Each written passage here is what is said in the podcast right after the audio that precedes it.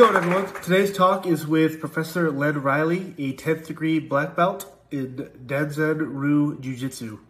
This is an incredible conversation about a martial art that has been proven to be very beneficial in the security bodyguard um, kind of world. So we are fortunate to have a great talk with Professor Len Riley.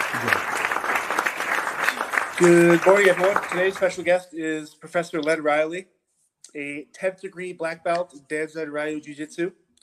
And uh, it's an honor to speak with you today, sir. Thank you. How is the corona kind of affecting your kind of livelihood right now with teaching? Well, uh, the the dojo is pretty much you know we're we're actively doing things outdoors, out in the parking lot, and uh, trying to make the best of a, a bad situation.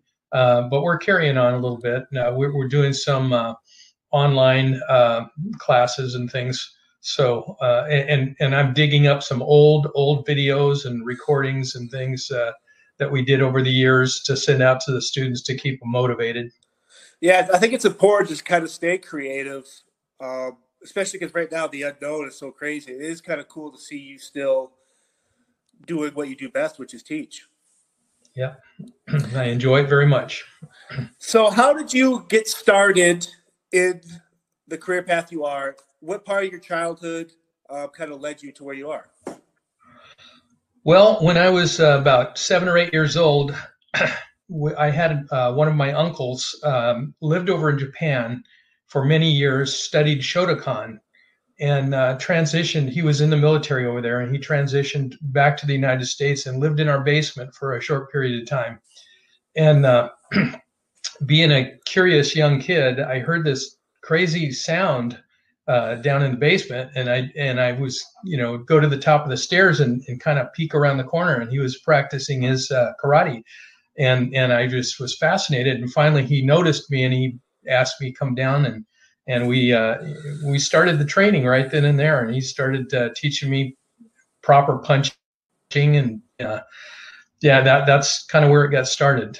Um, and I've been with uh, my instructor, Mike Chubb, for almost 45 years now, uh, doing and teaching jujitsu. I've also studied with Fumio Demura in karate, uh, John Ogden in judo. Um, so I've I've been a competitor for many many years. I really enjoy you know the competitive world, uh, but now you know I mean age takes its toll and and you move on, and so I, I feel like my path now is teaching other people to compete. And we've, uh, I've had classes um, teaching bodyguards, teaching personal security people over the years, uh, police departments, de-escalation techniques, and, and advanced baton, uh, which really caught their their trigger because they thought, well, you know, I'm pretty advanced at using this baton. And I said, well, what do you do if somebody takes it away and starts to use it on you? And that's where we kind of began our training. Fascinating. And so when you obviously Professor Mike Chubb, it's very fascinating that you're still learning at your age after all the experience you have. The fact that you're able to still learn says volumes about you and obviously the craft you guys are part of.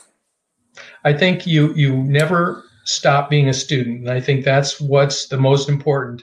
Uh, when I work with my teacher, sometimes I feel like I'm starting all over again as a white belt because he shows me stuff that he's that I've never seen before still after 45 years. And I think, you know, he, he, he kind of sarcastically says, uh, I taught you everything you know, but not everything I know, which I appreciate. But, um, you know, it's, it's, it's always wonderful to learn new things, no matter what level you're at in martial arts or anything else. You never stop being a student. You never stop learning. And that, I think, is motivation to keep anybody on track. What's the toughest part of teaching for you? Is there is, is it tough to motivate individuals, or is it you kind of just like you you see potential and people don't realize that? I I, I have yet to find somebody that I can't teach. Um, but it is a mindset and, and, i have people that come in and i don't think they have the uh, they're just kind of trying it out just kind of you know getting their feet wet and seeing what it's all about i'm i'm usually when I'm looking for students, I'm looking for students that are going to stick around long enough to get something out of it. Uh, students that are that are motivated to learn and understand. And it's not all about fighting and hurting people. It's it's more about controlling and and and we don't participate in a fight. We stop the fight. That's a big important thing. Uh, people think that they want to learn martial arts to hurt somebody, and I said it's just the opposite. Right. The more you learn, the less you have to use. You become so efficient and effective that you don't have to grapple on the ground and, and trade punches and stuff. You just you end it right away um, by doing some sort of a, a, control hold, put them in a little compliance pain, and have a discussion. And I find that most people, and I've I've been attacked, I've been in combat, I've I've had a lot of situations where my motive my my whole thing is to find out what motivates this person. What they're in a desperate situation to get it so extreme to pull a gun or a knife or come at me physically trying to hurt me. What's going through their mind? And so i have had the opportunity to take somebody down put them in a control hold and and talk to them and say what got you here man? Um, you know I, i've I, I've found that it's mostly desperation. And you know, if if somebody's after money or whatever, I just say, "Hey, just ask. I'll I'll help you." Right. But you know, to get to this extreme, you're going to hurt yourself. You're going to end up in a place you don't want to be, right. whether it's hurt or whether it's in jail or you know, all, all kinds of things. And you kind of just said it best. A lot of times, uh, I'm still active in the security field. A lot you'll have people where I'll come across individuals are like, "Well, I'm a, I'm a boxer. I'm a, I could 20 degree black belt. I can kick ass." Well, it's like, man or girl, you, the best security people are the ones that articulate. They can think. They're not throwing the first punch. And it's, I love that you stress the fact of, hey, the, the you don't. This isn't a fight. Like you could de-escalate without even throwing lifting a finger. And i i love that part of the training. Yeah i, I think it's important to understand um, you know when, when somebody's got that fire in their belly you know they they're just a, a, a you know a natural born you know when something happens they don't run away. They they're they're there. They're you know they do everything they can. Even if they don't have skills they do everything they can to try you know i'm there they're that's the mentality that I think it has to be there to really find somebody that's a really good martial artist and train them. And, and you know, I think it would carry over into bodyguards and everything else, uh, security work. I, I think it, without that fire, you have really, you know, it's just right. book learning.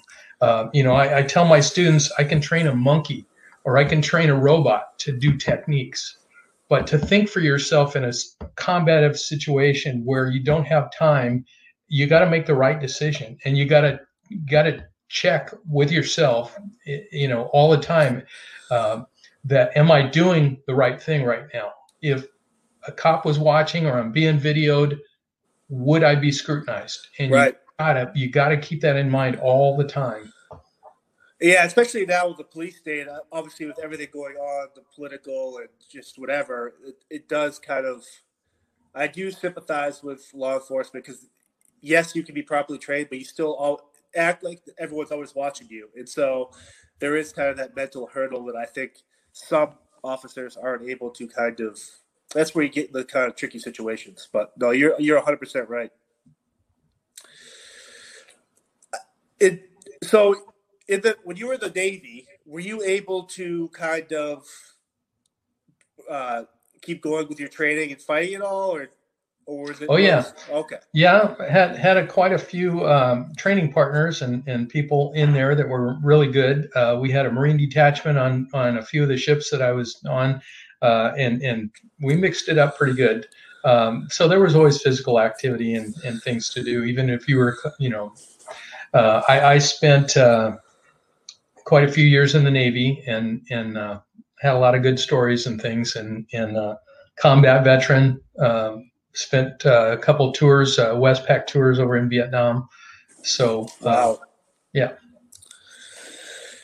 As you you right now you're currently a 10th degree black belt in Danzan Ryu jiu-jitsu how long did it take you to get to that level well, you know, uh, it, it's funny you should ask that. I was just discussing this with one of my students that's that's a little over eager the other day. Um, getting your black belt is like getting your white belt again. All a black belt means that is that you've you've learned enough of the basics to put it together in a real situation. When you get your black belt, that's when you start really hands-on using these techniques without really a thought process of oh what do i do if he throws a right punch or what do i do with this? It clicks in as an automatic response rather than a thought process. And, and you just start from there and you just go down you know and, and take care of business. Um, it, it's it's you know that i mean that's pretty much you know the way i teach on a regular basis.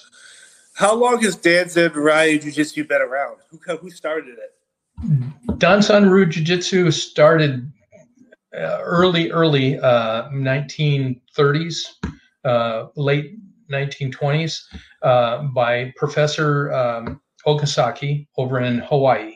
Uh, he he uh, transferred. He he came from Japan to Hawaii um, and started teaching. And, and in the record books, he is one of the first instructors to ever start teaching outside of the Japanese race. When he came to Hawaii, it was just before the war, and he started teaching because he was real close to the, the Navy base there. He started teaching American American uh, sailors.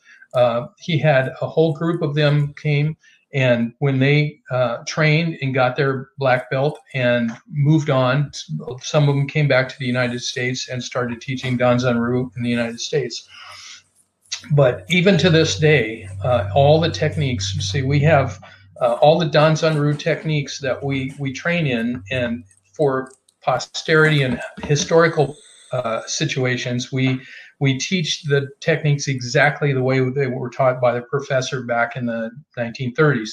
However, uh, we teach people to think for themselves. You take that technique, you might be a big guy, heavy, strong, or you might be a small frame person that's not as strong, or you might be a, a little bit older. You know, there's there's all kinds of different com- combinations. So you take the root principle or the art, uh, the the concept of the art, and transform it into your own variation. What works for you? Uh, my teacher's six three. I'm five ten.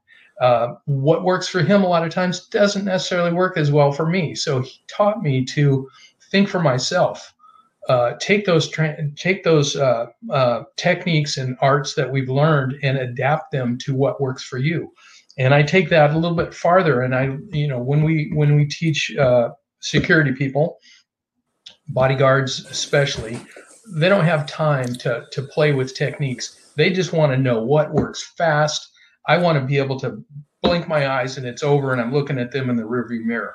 Right. Uh, they don't want to sit there and draw a lot of attention. So you know that's that's where I've kind of transitioned a lot of the techniques. I, I still teach the Danzanryu exactly the way uh, Professor Okazaki taught it, um, but I, have adapted and learned a lot of new things. And uh, you know sometimes it comes from students. Students come in and say, "Hey, what if we change this part, or what if we did this part? It makes it more efficient."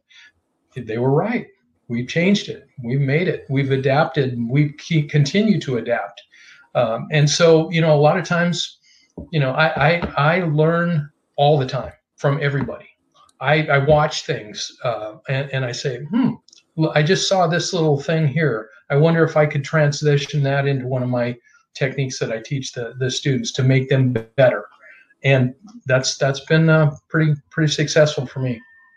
Do you watch UFC or anything like that, or you just kind of focus on your students? Yeah, I, I, do, and some of those guys are really great. Some of them have a lot of great technique, uh, but some of them are just brawlers, and I respect that totally.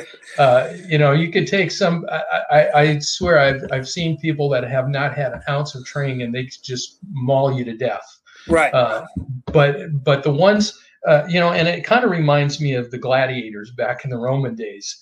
Um, you know, it's it's turned into more of a spectator uh, thing, and hopefully uh, along the lines, I you know you don't know these people until you know them personally, but I hope the the uh, honor and respect and dedication for the art itself is not overlooked.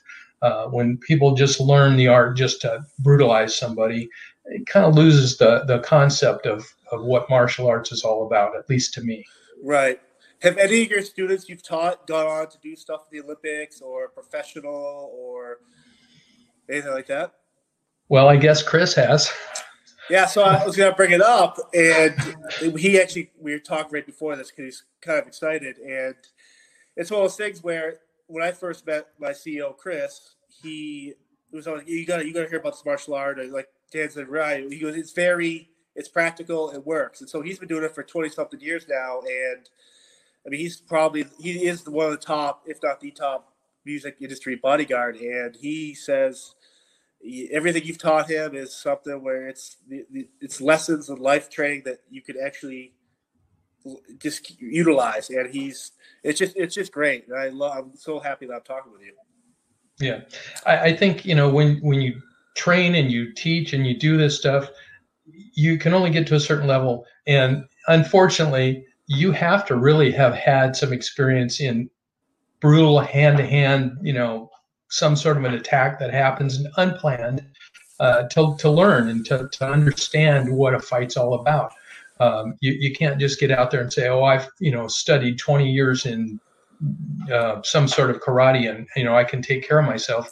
But right. until that first punch is thrown, you can't really understand what a real fight is all about. Right. You're a seven-time gold medalist in Jiu-Jitsu kata. I understand the jujitsu part, but what is the kata part? Well, there's uh, throws, hand techniques, uh, uh, pinning techniques, uh, and then there's a variety of what what we call um, uh, com- combative um, choreography. So, in a, a, typical kata contest, they'll lay out, uh, say, eight arts that you have to do, and you're scored from zero to ten um, and and uh, to get a really good score, you have to put a little personal twist in there, something above and beyond the ordinary. So you do the techniques, and then when you get to the combat scene, which is the choreography choreography part of it, um, you have to have used you have to use some of the arts that you've already displayed uh, into a, a, kind of a mock-up fight where somebody attacks and you defend and it goes back and forth and back and forth and it's it's worth uh, two points at the end. Uh, and the combat scene, it's it's more trying to see something that's realistic rather than just you know going through the numbers of the techniques. Uh, so kata contest, um, it, it's a very important part of what we what we do in Danzan Ryu, um, and we also do judo competition, uh, which is part of our history. Uh, and I, I, find that a lot of people nowadays, especially, uh, you can't find very many people that have, haven't had some sort of training in their life.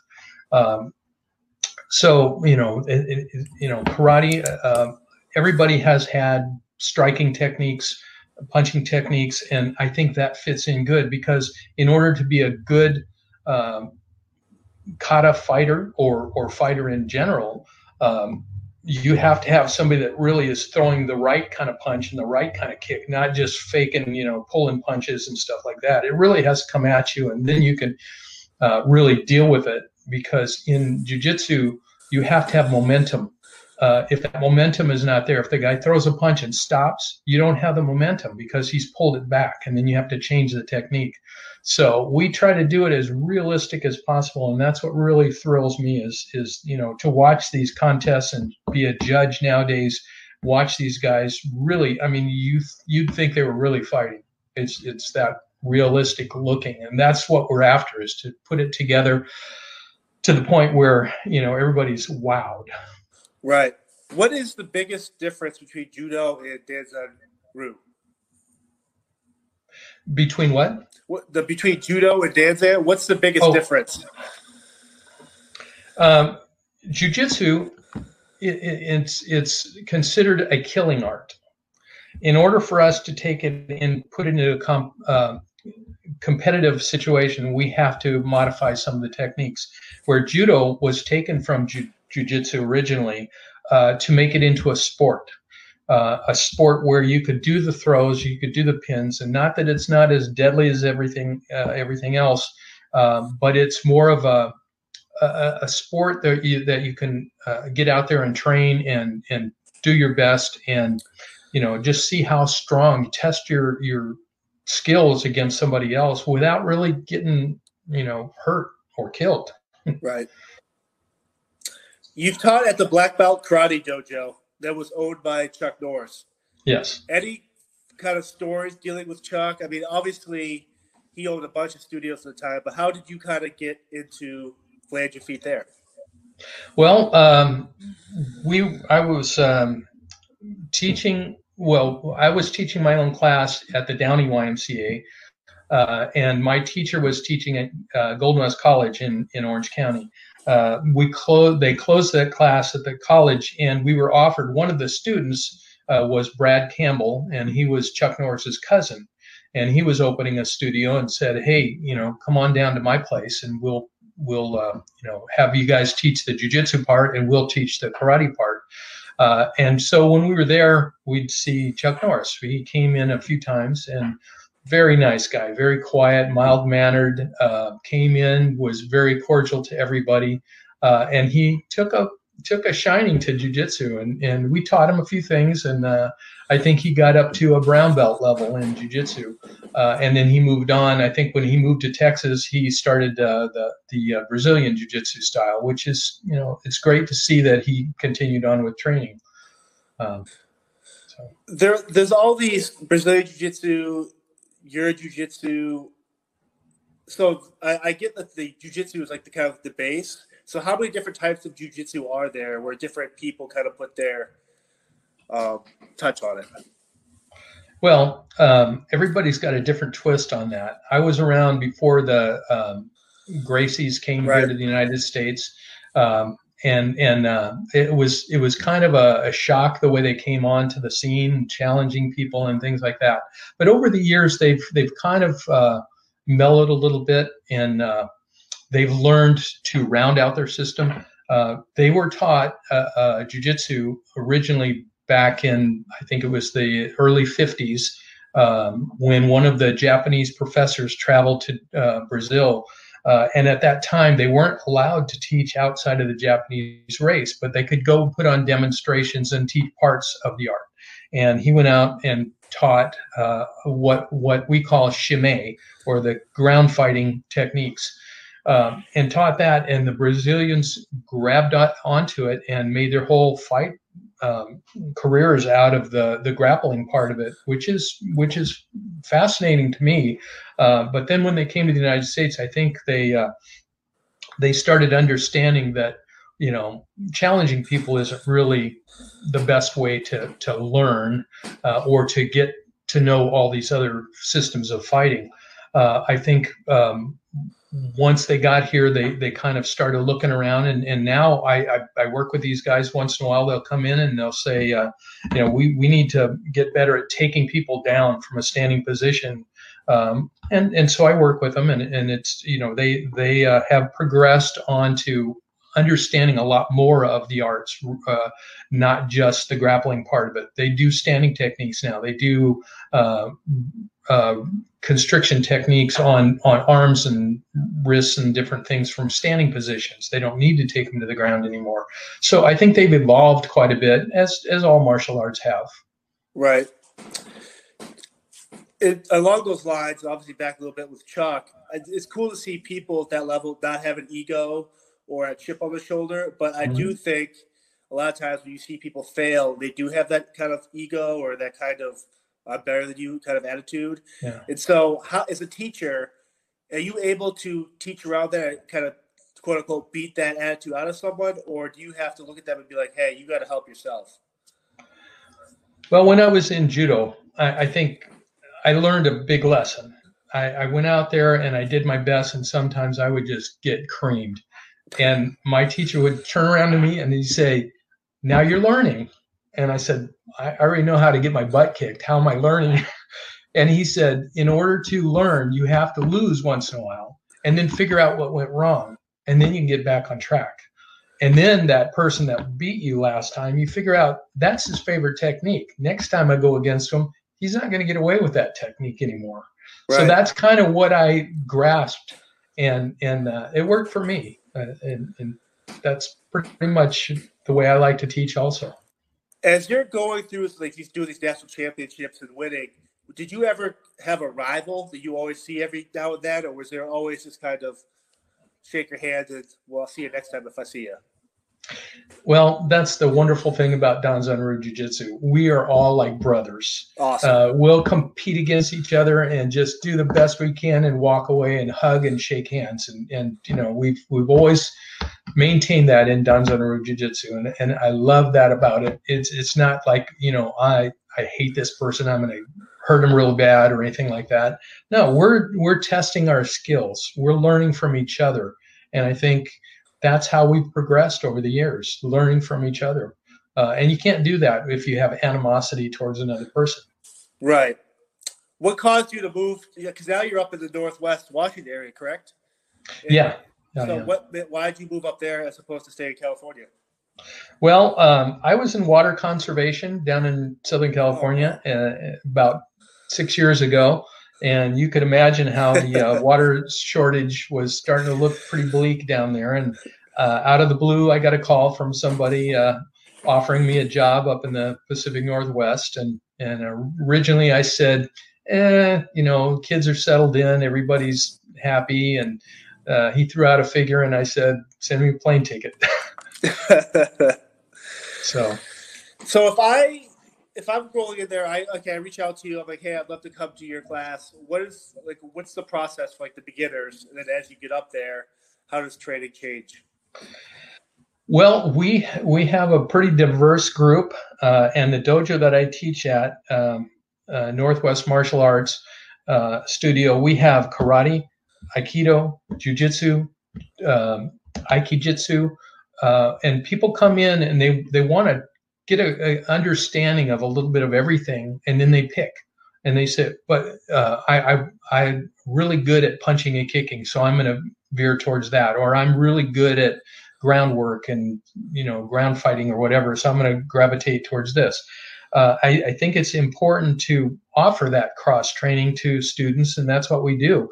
Um, I have students that come in and say, I want to learn jujitsu. I know nothing about it or they've said, I have a friend of mine that you know was your student or a student of Danzanryu or Jiu-Jitsu of some sort, and I want to learn what he learned.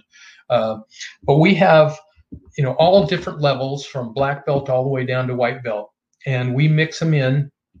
And I always tell everybody, uh, as you progress, it's important to teach uh, and give it back because as you as you go up to the next level, you can't just forget what you've learned and go on and progress to the next and the next and the next. You have to go backwards once in a while. And we do that with testing too. Uh, but most of the time, when these guys come in and they get their first belt rank, they think, oh, good, now I get to jump into my next belt rank. I say, no, you get to go back here and teach the other new guy that just came in after you and, and teach him what you've learned. And I think that's an important aspect in any martial arts is, is you know, for me, I, would forget this stuff if I don't do it on a regular basis. Um, it, it, there's a certain amount of instinctual stuff and certain things that are embedded in my head, but the techniques and the you know when you think about the uh, the science of the techniques, and, and a lot of times we think of martial arts as a martial art, and and it's really not an art form to me. It's more of a science, understanding of how the body works and how you know, if I punch you in the face, chances are I'm going to hurt my hand worse than I, you're going to hurt your face. But you right. can take and put a certain spot on your face and hit that spot, and you're going to just buckle over. So it's more exacting blows, and it's more pressure points and nerve strikes, and you know different things to stop a fight. Um, so you know that that's that's pretty much all of it in a nutshell. Uh, so you know, it, learning is one thing. Teaching is is how you continue to be able to to learn and, and, and be a good teacher is to turn around and teach somebody else and continue to do that forever and ever. I love that. So is there a a common or like so okay, say I'm at my first black belt. Is there a set time between you keep going up or is it just depend on the amount of time and training you put into it? Yeah. Uh, some people make their black belt faster than others. Some people are after the black belt itself rather than the knowledge, and you got to recognize that right away. And I kind of shy away from those people. Okay. Uh, but I've had some really good, skilled people, and people come in with a little bit of a knowledge, a little bit of knowledge from another martial art, uh, and they pick it up faster because they've learned how to learn martial arts. Um, so I'd say between four to five years, most people uh, will be able to get to the black belt. Uh, and then between first and second, uh, we usually give them a year to two years uh, in, in, that belt rank. Uh, and then uh, between second and third, three. Between third and fourth, four. And then fifth degree on up, there's five years timing grade required. and then dedication or, or um, passing on the arts, teaching, promulgating the, uh, the, uh, the system to other people uh, and giving back to the organization. If I'm doing my first degree black belt test, what does that entail? Is it like one on one, or is it just me as an individual showing you guys what I've learned? You know, I always tell all the students the test is a formality, and it's an important formality. And I usually do several tests. I'll do a test one on one to make sure that they know what they're doing, and sometimes if they don't, we take a couple steps back because I, I, I can honestly say I've never failed anyone. I what I do is I I take them through a practice test and I'll get them to a certain point and if they're stumbling a little bit I, would say let's go back and and work this a little bit more and and put off your test a little bit farther. So by the time they're ready to test, I've already I've already tested them. I know what they're capable of. I've seen them when they're not being tested, and that's more important than when they're under the gun. It's not a test to see how well you take a test. A lot right. of people just aren't good in that kind of a situation. If I say, okay, I'm going to give you a test today, they're shaking in their boots. They can't remember their own name. But if we casually go out there and I'll say, hey, remember this technique? And I throw a punch and it comes out perfect. Um, but if you say, okay, this is part of your test, and I throw that same punch, they're all nervous and they're all anxiety ridden because oh what if i what if i fail? Um, so I, I pre-test them and then i test them and make sure they're ready and then we get a group of other black belts because i think it's important for them to be respected in the group. Uh, nothing worse than walking into a room full of black belts with a new black belt everybody turns around and goes who's this guy? You know i've never right. seen him before. I don't know if he deserves that black belt and and you know it, it's it's a bad feeling. Uh, but if you as you're training I, I tell them mix in with black belts. Go to these other organizations and events that we put on and and get to know these people and let them get to know you. And then when you take your black belt test and you walk in with a black belt they'll respect it it's kind of cool. I think for me, like I don't have like obviously black belts and stuff like that, but part of me would be like, man, I don't want to walk in here. Like I feel embarrassed because I don't. These people are all like, like pros at this or trained to be a pro. And so I, I like how you kind of said that, talking about, hey, we're all learning from each other. I can mm-hmm. be the mm-hmm. beginner. I can learn from you. You can learn from me. I kind of go, going to a dojo or a place like yours would be, I think, is so beneficial. Just for the mental kind of, for me, I'd be like, ah, man, I don't want to be in here. These people rolling around, throwing each other like matchsticks. But the fact that I can go in there and kind of learn and maybe be a teacher, like, I think that's awesome. Yeah. Yeah. And, and, you know, Danzanryu Jiu Jitsu, uh, um, you know, I've had a lot of different martial arts in my life. Um, I, I think Danzanryu Jiu-Jitsu is is one of the most practical martial arts that I've ever experienced in my life, and not just for tough guys. It's for women, and you know, uh, uh, the whole idea is that you're learning skills that are going to work on somebody that's bigger, more powerful, more uh, stronger, and and uh, you know, you're still able to do these techniques. I can take a little kid or a, a small person and have them go against somebody that's twice their size and be effective as opposed to you know having somebody that just you know you're not strong enough to beat me kind of thing. Um, so it's it's a well-rounded and and very good uh, application for for men women kids everybody. No it works. I've seen chris use it numerous times and uh, yeah it works. Mm-hmm. so how much more long how much more do you have to give to this to Dan Rue is you, you, you obviously you're still inspired to be a teacher, but at some point you must be kind of be like, let the, how do you, have you reached that point yet or getting close to it? Oh my goodness. I'm the young guy in the group. I tell you, um, I, my heroes are, are the guys that stayed in this until the day they died. I love I remember that. Wally Jay was one of the guys that I, I used to love to be a Zuki. You'd get twisted up and tossed around.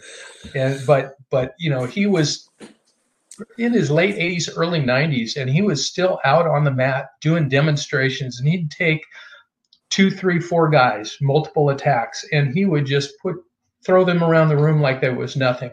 And it was because he learned how to refine the techniques down to a level of you don't have to be fast, you don't have to be strong. You just have to know where those points are. And, and he could control anybody and everybody. And, and it was just fascinating for me to watch him. And as I get older, I respect these guys that are that are in their 70s, 80s, 90s, still working out, still doing this stuff, and they will till the day I die, till the day they die, and I'll do it till the day I die. I love that. Well, you're only 50, so you got some time. I wish I was still 50, but I appreciate that. Uh, I want to say thank you uh, for this today, Professor. I it's so awesome to learn from individuals like yourself, and I wish you all the best. And hopefully, when COVID kind of clears up, wherever Chris and I are going to head out there to uh, check on you. He says he wants to put on the uh, his old gi if it still fits. Oh, wonderful. Uh, so, well, give me a call when, when you guys are ready. We'll we'll uh, come down to the dojo and uh, we'll we'll do it up. I love it. Thank you so much. Okay, thank you.